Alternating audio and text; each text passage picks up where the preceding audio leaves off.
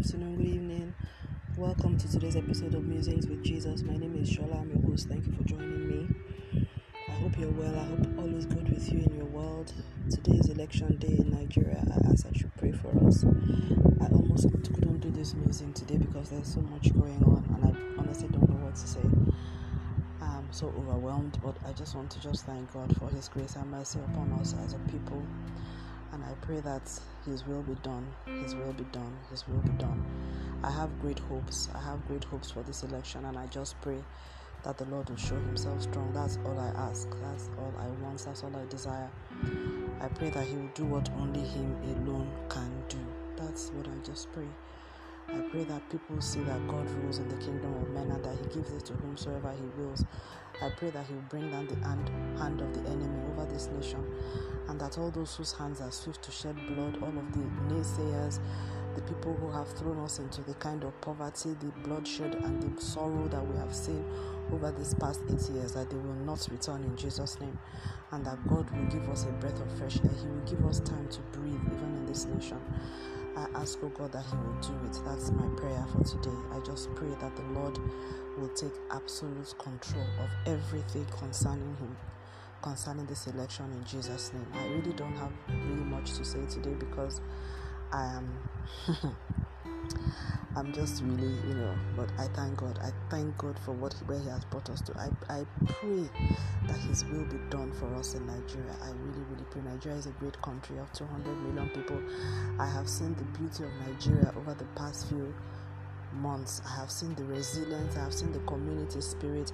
I have seen the hope that people have. Nigerians love their country. We really do love our country. That much I've seen over this campaign period. People, if things were working in Nigeria, many Nigerians would not live outside. We wouldn't leave Nigeria because we like our food, we like our community, our way of doing things. Most countries can't really cope with us. Do you understand? We are high energy people and it's overwhelming for other people. We also don't really, we like ourselves. We like our way of doing things. So for a typical Nigerian, there's really no place like home, which is why you find out that even outside the country, when Nigerians live outside the country, they go out of their way to create their own Nigerian communities because the culture is really, really very deep. And Nigeria is the most populous Black African country. There's so much potential there. Innovation, our youth, creativity, art, tech, science, innovation, the ability, resilience, the can-do spirit. All Nigerians need is just a little bit. This week I saw Nigerians run their lives without fuel, without cash, without anything that you, any support from the government that you can imagine. It's they just keep it going, even in the face of all kinds of turmoil. So I just pray. We have been let down so much by our leaders, by political leaders, even faith leaders to a very large extent, not all, but some people that we expected to really, step up to the table, they just haven't. So the people of Nigeria have had to look unto God for His help. But also now for the first time in my own living history, standing up to be counted as well.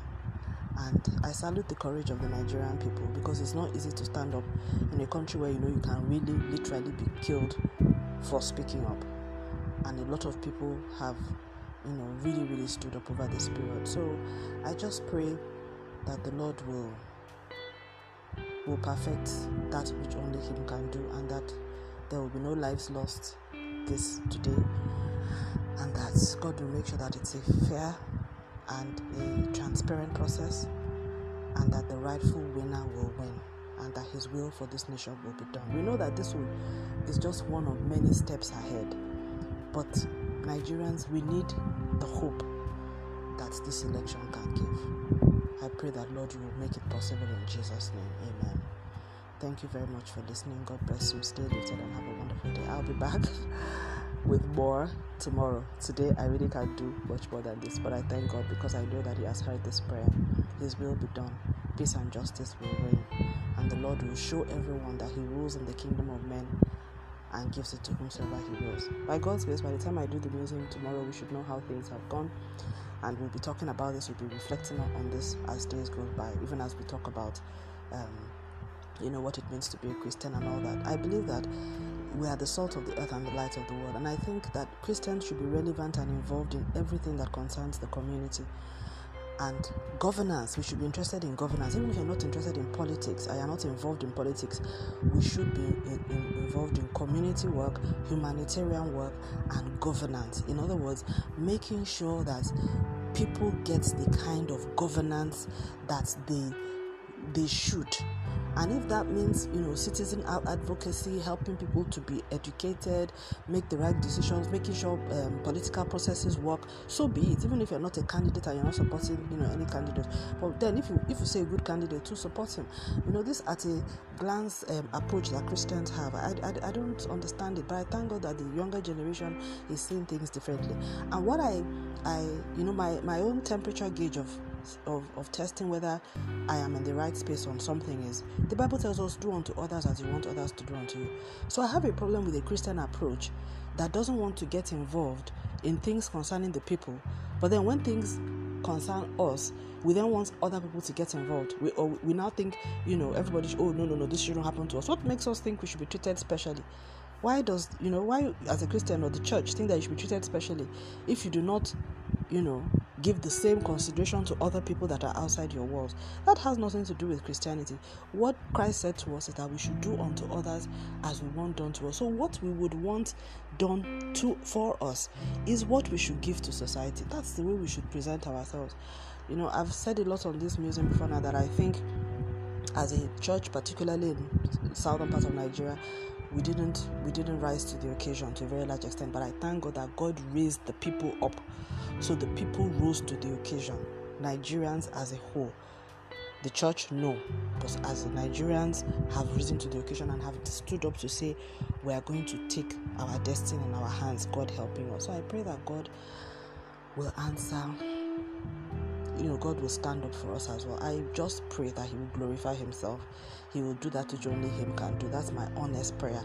And that He will give Nigerians a reason to believe again, because there is a certain kind of outcome that will come from these elections that everybody will know that it is only God that could have done it. That's the kind of outcome I'm looking for.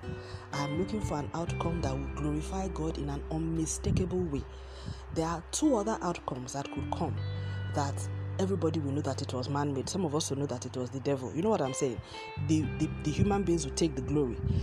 What I want for this election is that God will glorify Himself. That it will happen in such a way that it will be impossible for any man to take the glory. It will be clear even to the dead, to the blind, to the deaf, to anybody who, sorry, I shouldn't use this word. It will be clear to anybody, to the unseen, to the unhearing, to the young, to the old, to anyone that it was God that did this. That is what I want for this election, and I think that is what the people of Nigeria want to a very large extent, people who really love Nigeria. It has been an illuminating season. I have seen men of God, people, even some of my friends who are Christians, take some very, very questionable perspectives. It's been very illuminating. And for me, it's a teaching moment for me, because it's just making me realize that I have to strengthen my principles as a Christian and as a human being. Because if at the end of the day, my principles will shake when it favors me, then that means that I do not have principles. Some people that I respected very, very strongly took a position that made me realize that they were not the kind of principled people that I had initially and had thought them to be for a very long time. It has been a very illuminating thing, experience for me. It's made me understand human beings a whole lot more. Yes, made me understand a whole lot more. And we've all been the wiser for it, And so we trust God. So I thank Him for that which He has done today. And I pray that He will keep everybody safe and that His name will be glorified. In Jesus' name, amen. Thank you so much for listening. God bless you. I pray for Nigeria. In Jesus' name, amen.